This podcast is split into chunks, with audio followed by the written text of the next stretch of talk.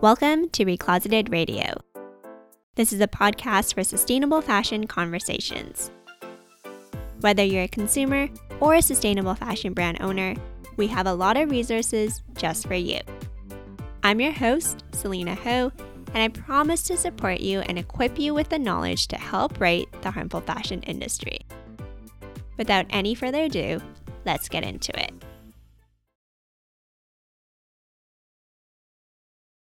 Welcome back to Recloseted Radio. In today's episode, I am joined by Courtney Watkins, who is the owner of Mine and Yours. Mine and Yours is a Vancouver based authentic luxury reseller and consignment store.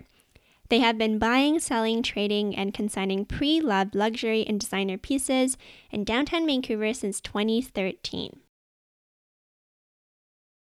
I first met Courtney last year in August when we both spoke at an event, and ever since then, I've always been such a big fan of mine and yours. And I know you guys will learn so much from Courtney.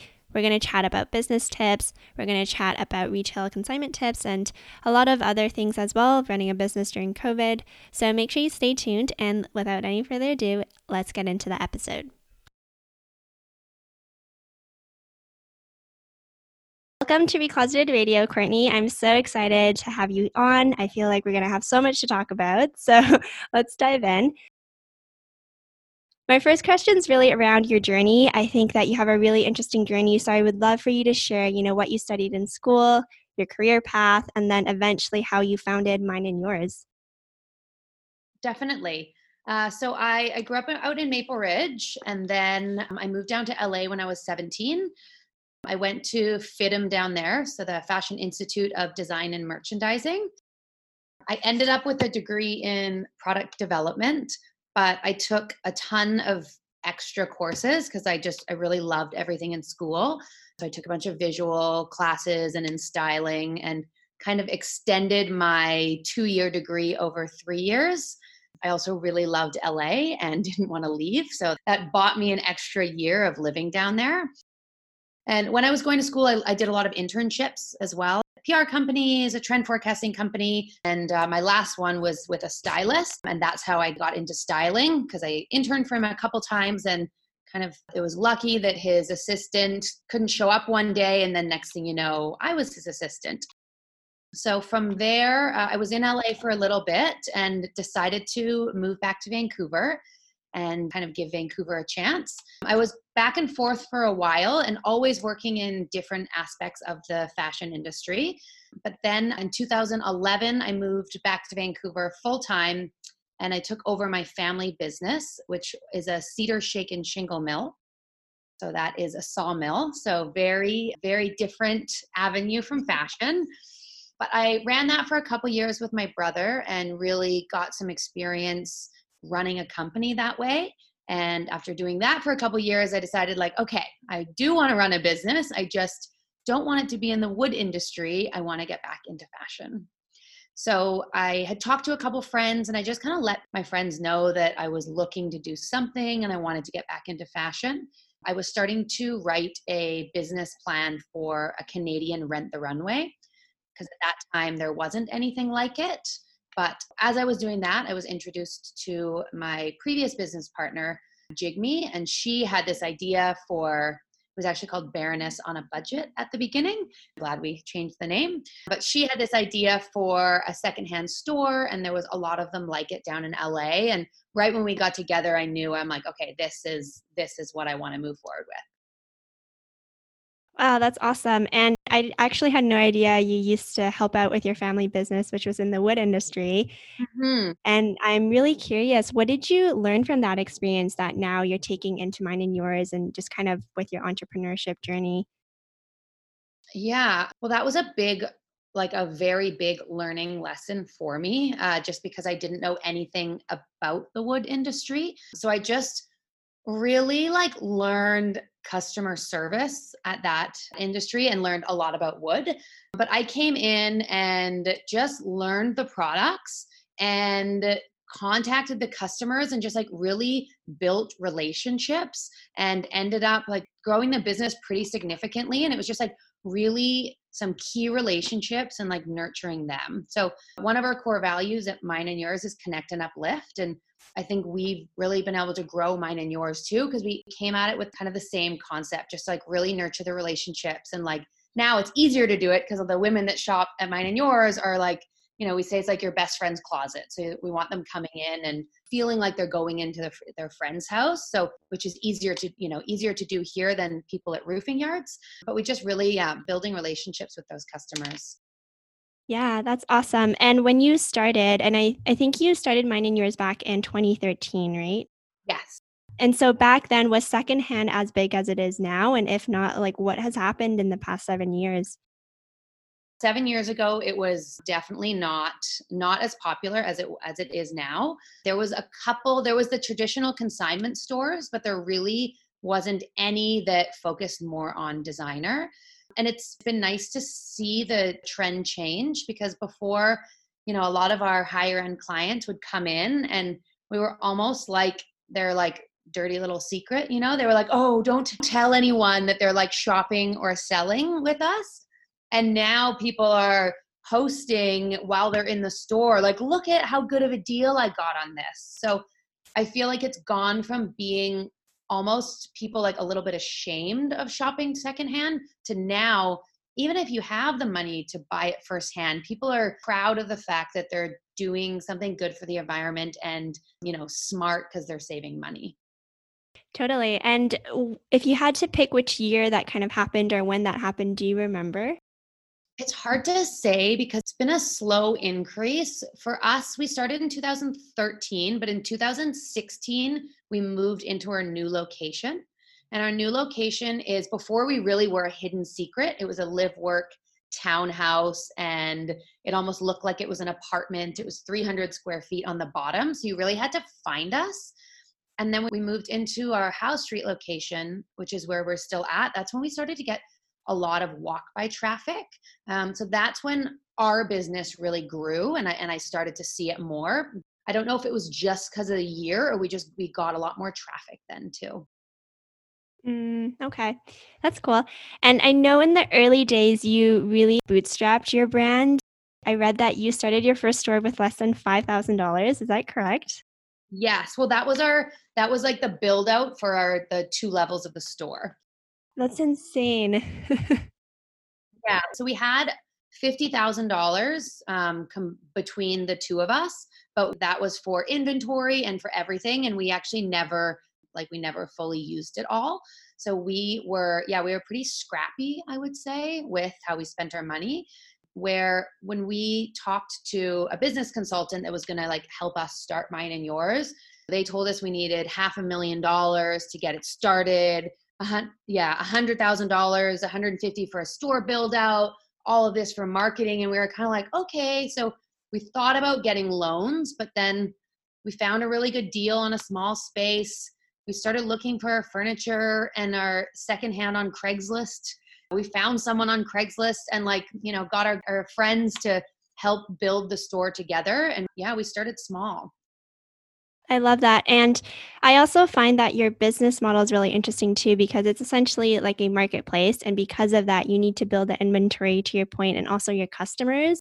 That can be hard because you're kind of building two sides of it. And at the beginning, especially when you didn't have your first customer yet or your first inventory and you're building your brand, how did you do that? Yeah, we first started by having what we called reverse shopping parties. So we borrowed a friend's really nice apartment and I don't even know if Instagram was, it might have been around, but it definitely wasn't a thing. So we borrowed a friend's apartment and we invited like all of the women that we knew that we liked their closets and they came over with their stuff. We had champagne and appetizers and like all the women were kind of like hanging out mingling and we went and that was our first round to start buying product. So from there we kind of got a that was our supplier list but some of those women became our customers as well and it was a lot of word of mouth. I was pretty social, so was Jigme. So we were going out and just obviously so excited about what we were doing that we were just kind of telling everyone about it. And in the early days, because you were scrappy, how did you decide what to invest in and what not to invest in and be kind of bootstrapping? whatever we could get at a good deal we that's what we kind of spent our money on we didn't really do much advertising at all so it was mostly like the only thing we really spent money on was our rent our inventory. We had i think we had one employee part-time to start and then a small build out our only really advertising was i remember we had these little cards that said like i like your style. So we would go up we had like a little business card with our info on it and we'd be like oh we love your style and hand out like cards that way. but we didn't spend too much on um, on any other big expenses you know we had to buy a computer and a point of sale system and a couple things like that but most of that was subscription based as well so we didn't have too many big expenses to start Oh, that's really cool. I really like that. I like your card style. I think it's very guerrilla, very like down in the roots, and I think it's really awesome. hmm Yeah, and then we go and like put them at all the nail salons and the coffee shop. Yeah, those locations make a lot of sense. And I'm curious about inventory. I would love for you to explain how you get suppliers and then also how you manage the up and down that may occur because there might be some months where you get a lot of stock and some months you don't. So, yeah, just wondering how you manage that. Yeah, so we so we do our buying 3 days a week. So anyone can come in and you are very correct as in some days we don't have that many items that come in and then some days we have people with just suitcases that come in. So it can fluctuate quite a lot. We only buy in season. So, like right now, we're buying for spring, summer. We will mark down at the end of season. And then for the stuff that doesn't sell, then we either send it to another secondhand store, donate it, or for products that we really like that we just got a little too late in the season, we do have a storage locker and then we store and bring back in. So we're pretty specific on designers that we buy, and it's changed over the years. When we started, we did start with more mid level price point brands, and as we've been getting more luxury product coming in, our products just starting to get a little more higher end and then we will see how much we have in each category. So, like right now, we have a lot of denim, so we know we're not really buying denim, or we know kind of we have handbags. We're missing a. We don't have a ton of handbags in between the one and two thousand dollar category. So we do the best that we can to buy that, but it really just depends on what we get in. Sometimes we know we need some more larger sizes and we can do a call out on social like, hey, looking for these items but it does just depend on on what people bring in. Even when i'm full if i have room in the bank account if good product comes in i just always say yes to it. Like i don't want i don't want good product to leave without me buying it. So even if we are full we'll just buy it and then we'll put it in the back or store it until we have room for it on the floor Yeah, okay, that makes sense. And it's just a bit of a fun question, but I think if I was in your position, I would literally want to buy everything and just keep it all. So is that something you struggle with or not really? Or we were just in a team meeting actually yesterday and we had to put all the like uh, issues we're working on in the business and one of them was courtney's closet that my team came up with i'm like anyway why is that an issue yes, I do borrow a lot, but the good thing is it's already secondhand, so I can borrow it for a week and wear it, and then I I am still able to sell it, which is you know lucky. If I it was a even if it, if it was a consignment store, and if we didn't own the product, I wouldn't feel okay wearing it before we purchased it. So I do get to wear quite a bit of the products, but often they'll manage to be back out on the floor for sale. Okay, that makes sense.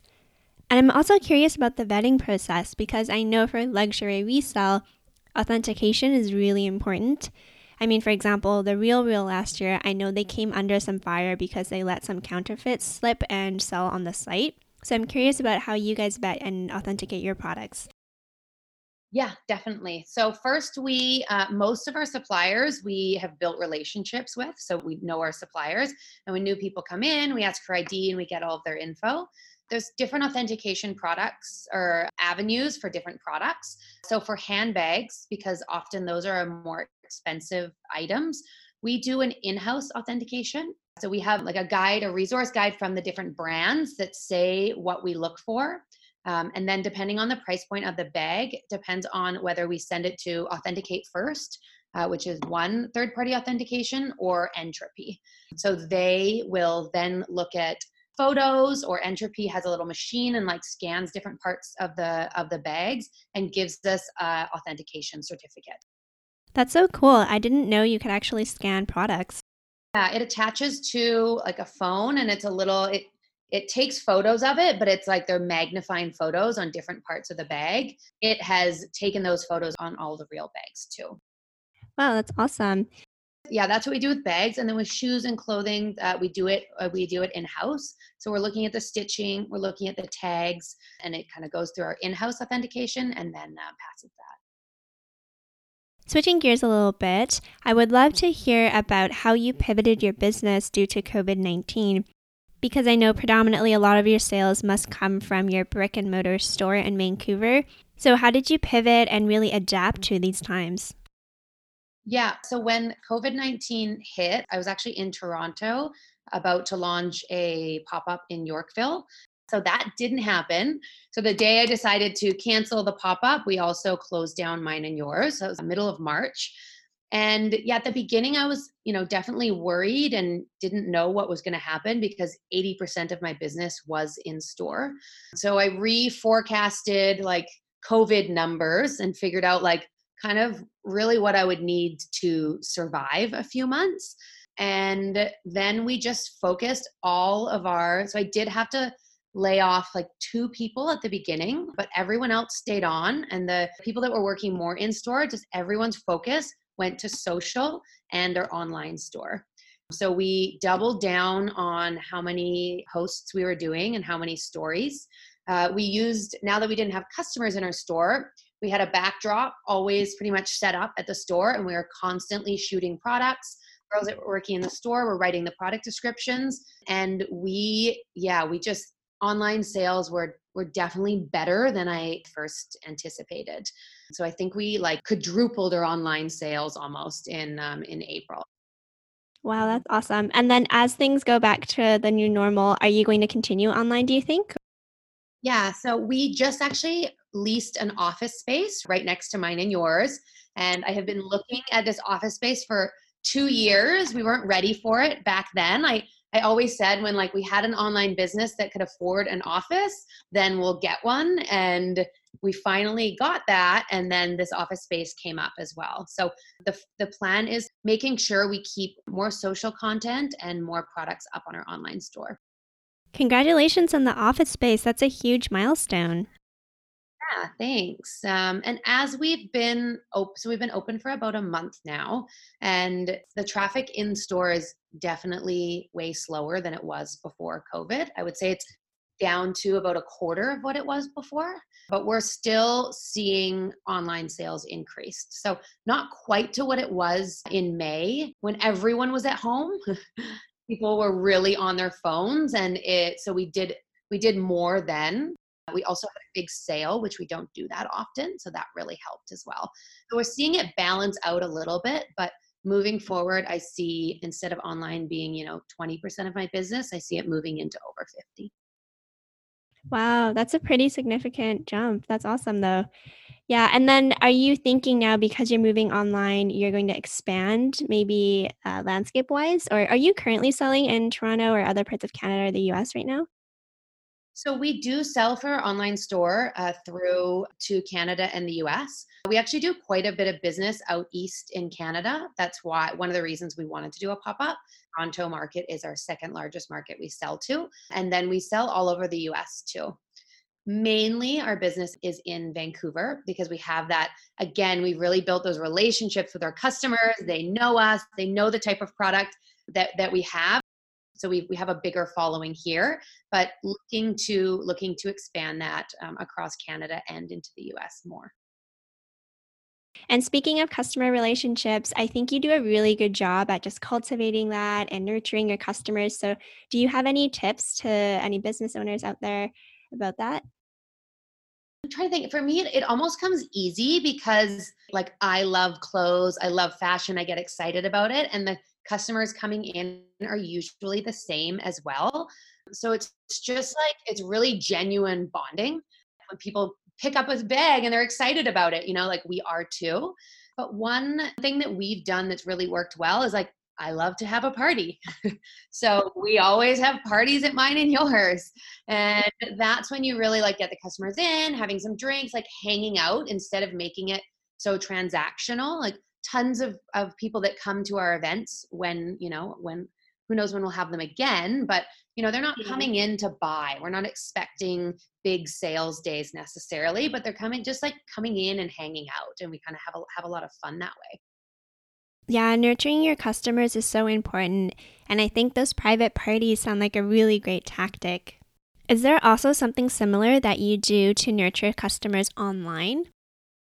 Yeah, we have a whole format of like how we talk to our customers online as well as in store. It's harder to build those relationships online because you don't meet person to person but there's a lot of clients where we're talking to them all of the time on social and the girls doing our social media are really as well building those relationships with the girls through social yeah, it's really important to have those online conversations. I mean, the DMs are definitely where it's at to nurture your community, so that's great. And I was also curious do you measure your sustainability impact because you are diverting a lot of product from the landfill and giving it a second life? Oh, you know what? I don't measure that, but I like it. And I'm sure that's something that I could figure out. Like we know like how many I could look into like how many pieces, you know, we're even selling a year or something like that. Because I think that would be huge because you must have so much inventory going in and out all the time. And to have it and to give it another life will have quite a big impact, I think. Yeah, we have thousands of pieces um, at a time in the store. So, yeah, that's a that's a great idea. I'll look into that. Yeah, you should do it. Mm-hmm. Awesome. Um, well, so now I have some business related questions because there's a lot of slow fashion founders that do listen to this podcast, and I feel like you have a lot of knowledge. So, over the past seven years, like, what are maybe some of your biggest learnings that you've had from a business perspective?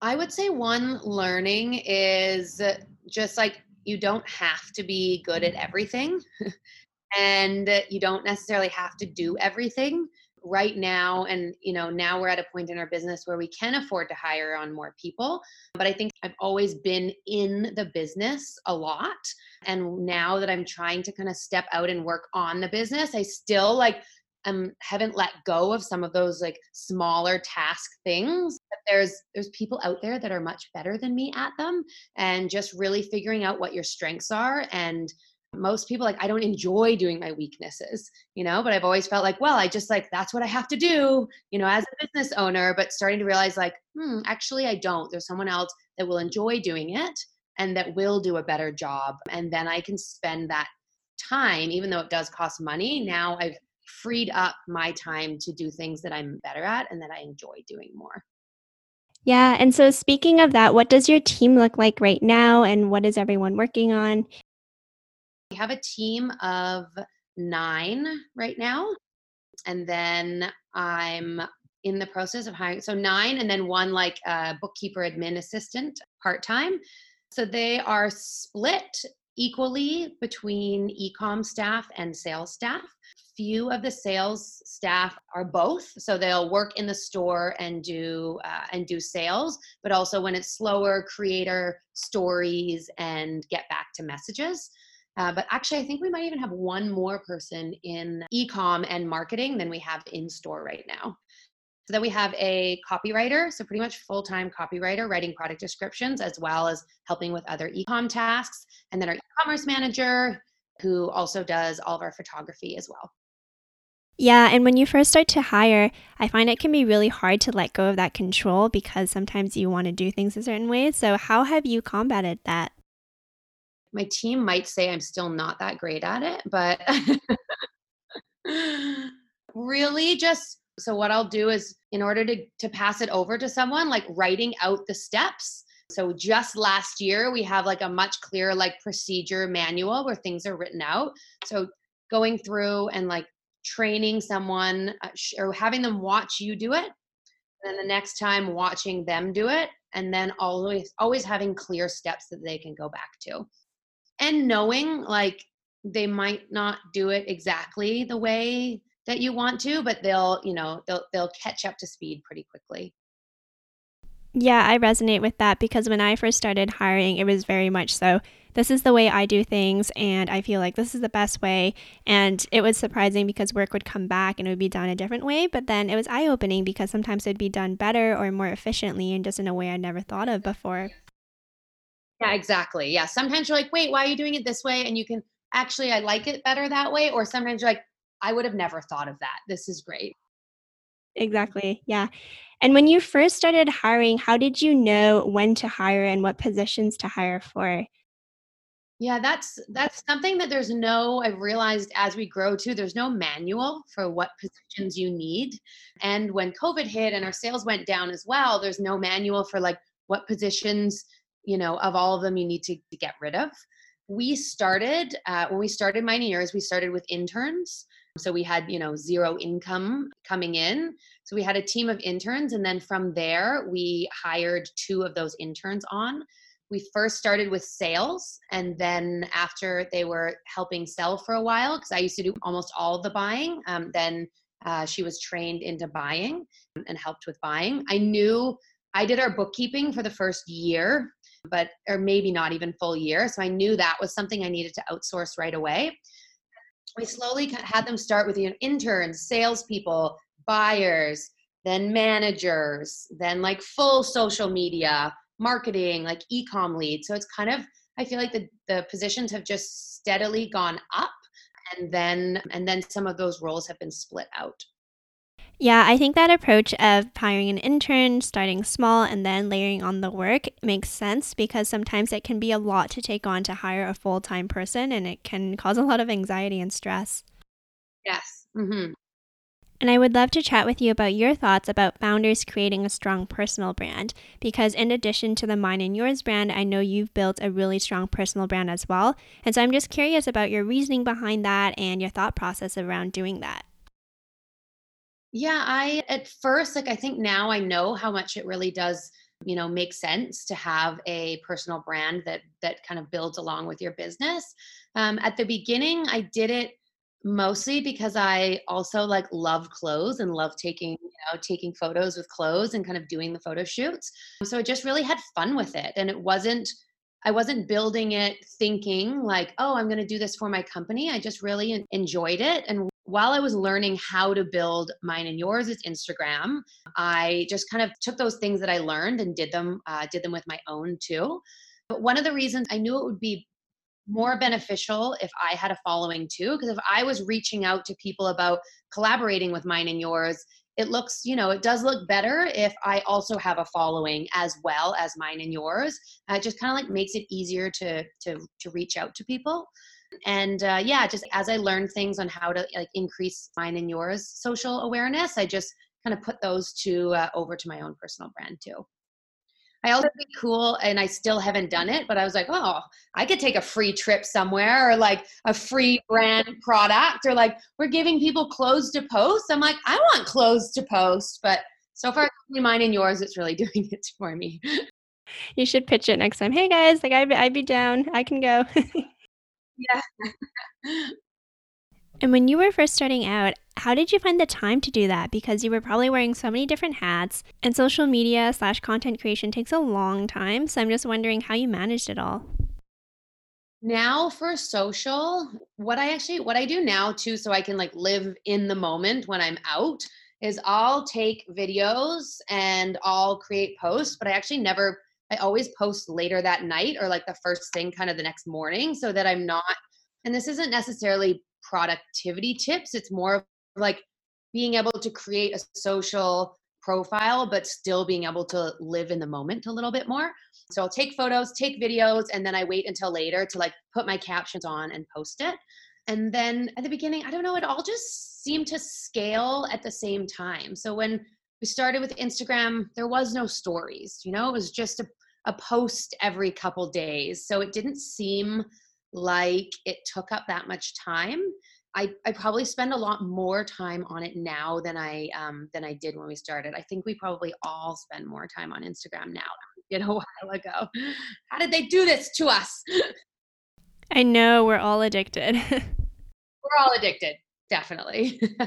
so yeah, kind of just scaled naturally. Like at the beginning, it did, I didn't feel like it did take as much time as I as I spend on it now. And now I don't do our our mine and yours Instagram, we have Christina is the manager of it, and then we have two other girls that work on it. So we have a staff of three that uh, that work on our social. So it definitely is time consuming. Yeah, it does totally take a long time. And with your personal work now, do you have a workflow that works for you? Like, what's your morning routine? What's your evening routine? All that stuff. Yeah. So I have, it's actually like right here, I have a, a journal called the Oak Journal, and I just gave it uh, last week to all of the team as well, so they can use it as well. Because I've I found when I do do it, and I'm not as diligent as I would like to be, but it really just makes my day a lot more productive.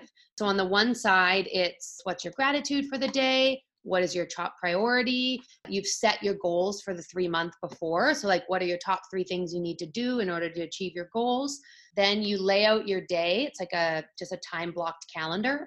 Even though you already have it on your phone and it's already digital just like writing it out kind of makes you a little more aware of it and then on the other side is my notes and my to-do list so that's kind of how i start my day and I do that at I do that at 9 a.m. and then we have a team daily huddle at 9:50. So and now we do it on Zoom uh, since COVID. We all just get on a quick 10 minutes, and it's like just letting us all know what you're working on for the day, what your priority is, and if you need any support from any of the other team members. Very cool. Awesome. And then do you have an evening wind down routine? I always love hearing about people's routines. I do not, but I probably should should create one. no, it's all good. I also don't have a great evening wind down routine, so that's why I'm selfishly asking you. But for me, I'm just trying to really not look at screens past 9 p.m., but it's still something I'm working on, and sometimes it does slip. Mm, I'm working on that. I'm still working on getting my morning routine down the journaling. So I'm starting at one at a time, but I don't have a wind down. I'm, you know, probably on my screen in bed more than I should be. I'm trying to do it so my my uh, phone is plugged in on a charger that I can't reach my bed, so I have to put it there and then I can't grab it. But what I find works a lot better is I'll often listen to a, a podcast or an or an audiobook before I go to bed. Um, ideally, one that even that I've heard before, so it's just like I'm listening to it, but uh, that kind of helps me fall asleep. Yeah. Are there any podcasts you recommend right now, or what are you listening to or reading? I I just listened to Dare to Lead by Brene Brown and I loved it. It's just about uh, leading and managing, but it was really really good. And then my favorite podcast is is How I Built This. And then I also like Without Fail. So like one building up and the other without fail. And then a go-to the other go-to is kind of Girl Boss. Yeah.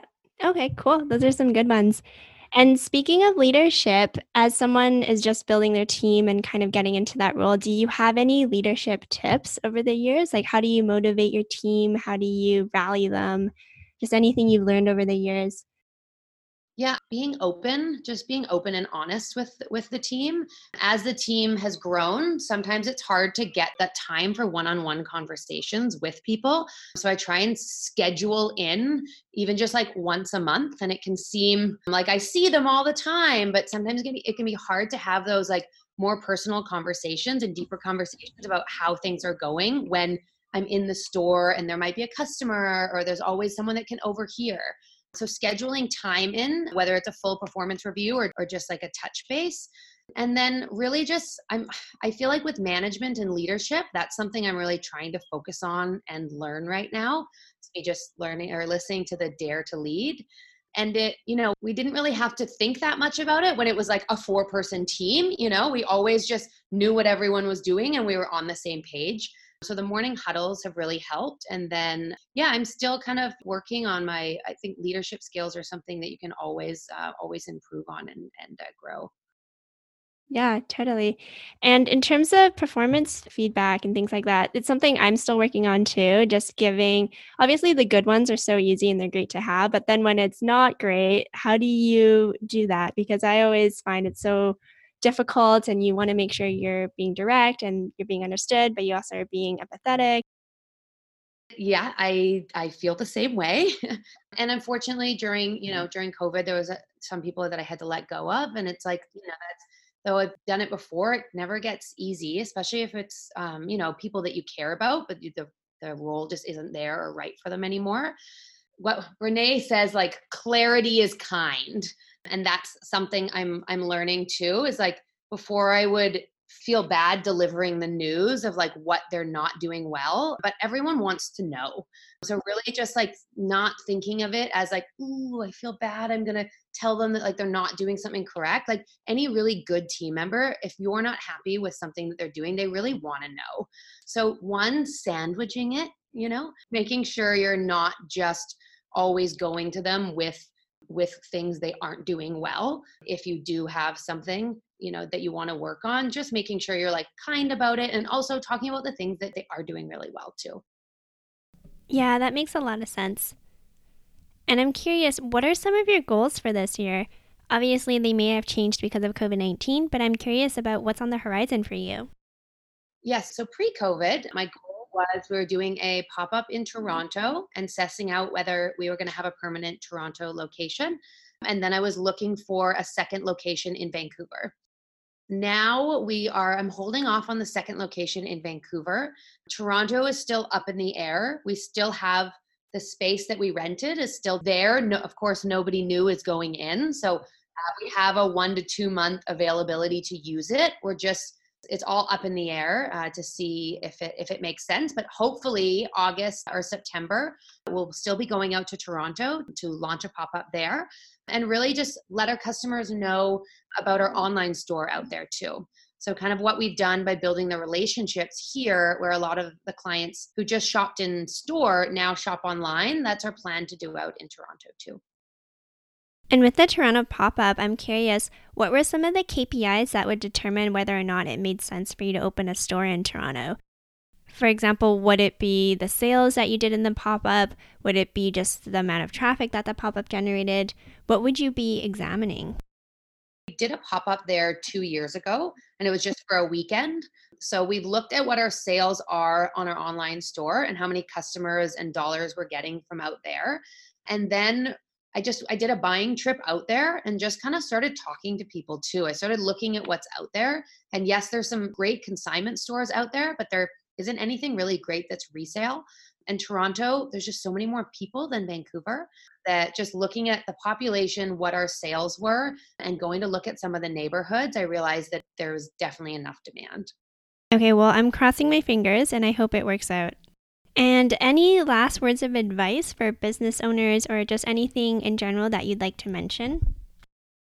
Nothing really that I can think of. Just like I, you know, I do like sharing the kind of the journey about me working in a mill and running, um, running another business. Because I think, especially now that COVID's hit and probably a lot of people have, you know, lost their jobs or in order to make money, like might be doing something that they don't think is helping their career path but like really you just don't know what lessons you're going to learn in any role and you can take those and eventually apply it to what you really do want to do but it just doesn't always happen overnight. So you know i was not working my dream job for for years before it happened and if i didn't go there and learn how to run a business like i wouldn't have been able to do this that's a really good piece of advice. I think there's lessons to be learned in every experience, to your point. And so it's just keeping that in mind, keeping an open mind. And eventually, I think everything always works out looking back.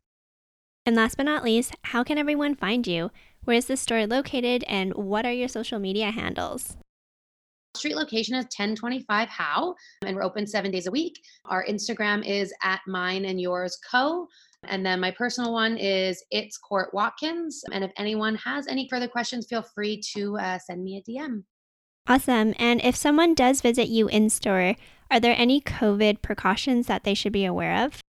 Yeah, we're not, we're asking people to wear masks, but it's not required. Um, and then we do have extra masks there. We have sanitizer at the front, and we have kind of a safety screen that we're standing behind. Uh, we also after clothes have tried on, we're putting them away and they're not coming out on the floor till the next day. Got it. Awesome.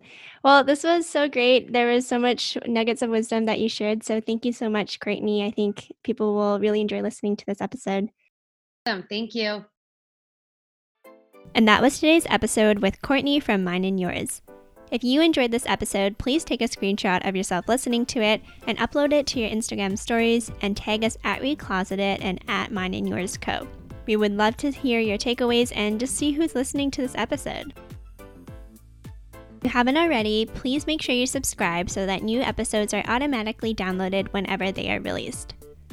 Last but not least, if you haven't already, make sure you give us a positive rating and review if you think we deserve it, because that really helps us get found and then we can spread our sustainable fashion movement. Together, let's right the harmful fashion industry.